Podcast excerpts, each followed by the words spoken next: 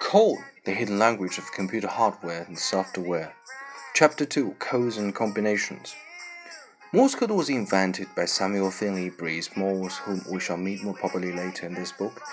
The invention of Morse code goes hand in hand with the invention of the telegraph, which we will also examine in more detail. Just as Morse code provides a good introduction to the nature of codes, the telegraph provides a good introduction to the hardware of the computer. Most people find Morse code easy to send than to receive.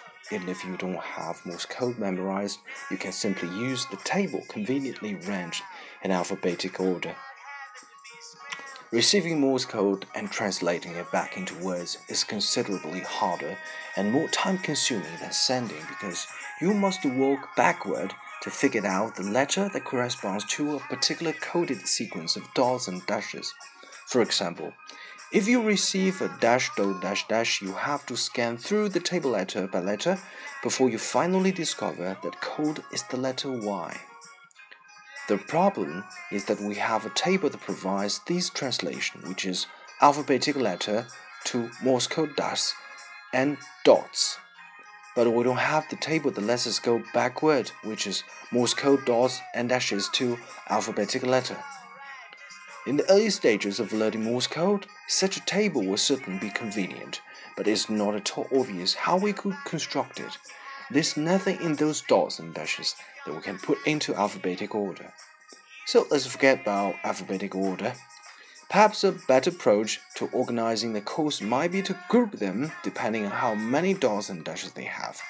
For example, Morse code sequence that contains either one dot or one dash can represent only two letters, which is E and T. A combination of exactly two dots or dashes, gives us four more letters I, A, N, and M. A pattern of three dots or dashes gives us eight more letters. And finally, if you want to stop the exercise before dealing with numbers and punctuation marks, sequences of four dots and dashes give us 60 more characters.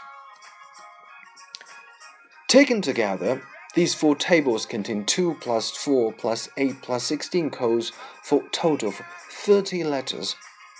Four more than are needed for the 26 letters of the Latin alphabet. For this reason, you will notice that four of the codes in the last table are for accented letters.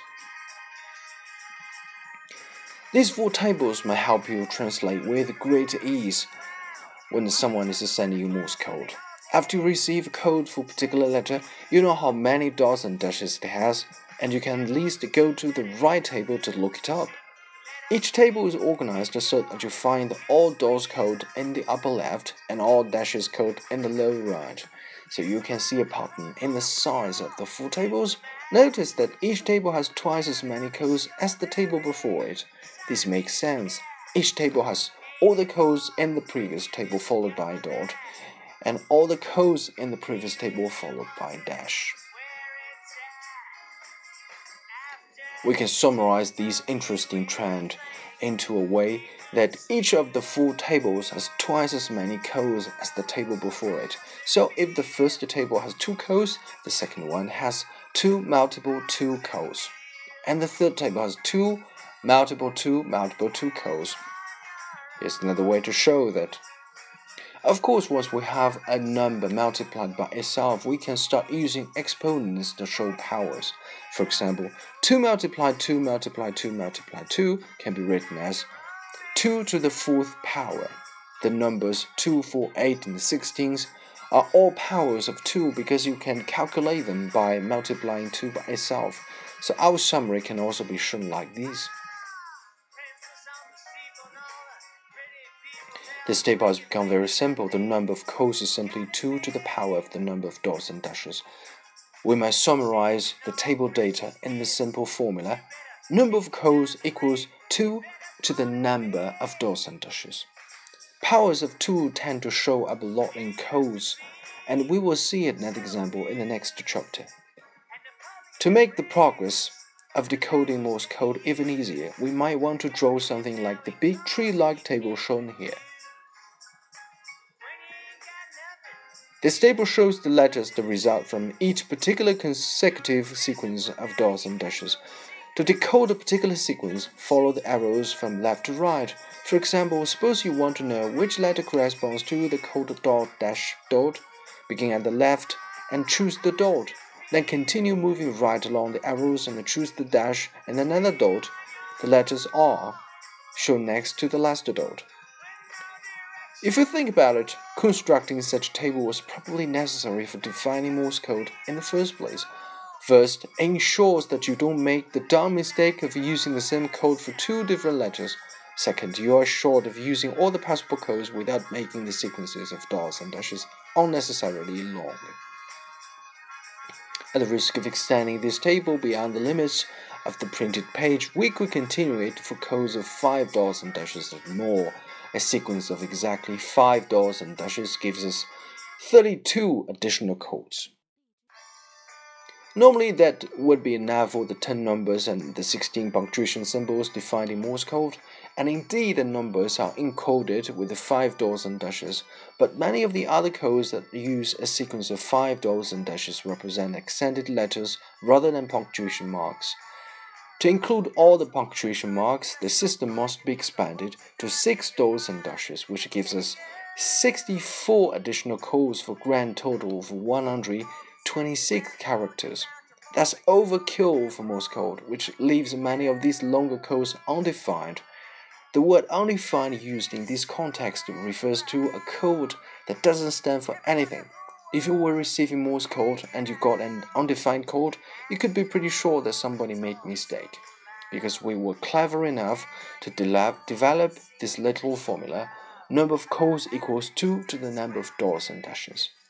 We could continue figuring how many codes we get from using longer sequences out of dots and dashes. Fortunately, we don't have to actually write out all the possible codes to determine how many there would be. All we have to do is multiply 2 by itself over and over again. Morse code is said to be a binary, literally meaning 2 by 2 code, because the components of the code consist of only two things, a dot and dash. That's similar to a coin which can land only on the head side what the tail side. Binary objects such as coins and binary codes such as Morse code are always described by powers of 2. What we are doing by analyzing binary objects and binary codes is a simple exercise in the branch of mathematics known as combinatorics or combinatorial analysis. Traditionally, combinatorial analysis is used the most often in the fields of probability and statistics because it involves determining the number of ways that things like coins and dice can be combined but it also helps us understand how codes can be put together and taken apart.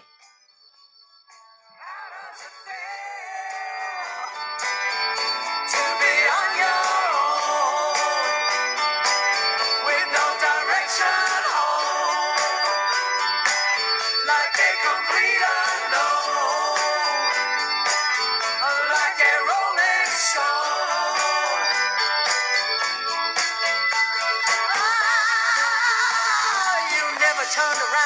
frowns on the jugglers and the clowns when they all did tricks for you. You never understood that it ain't no good. You should never let other people get their uh, kicks for you. You used to ride on that chrome horse with your diplomat who carried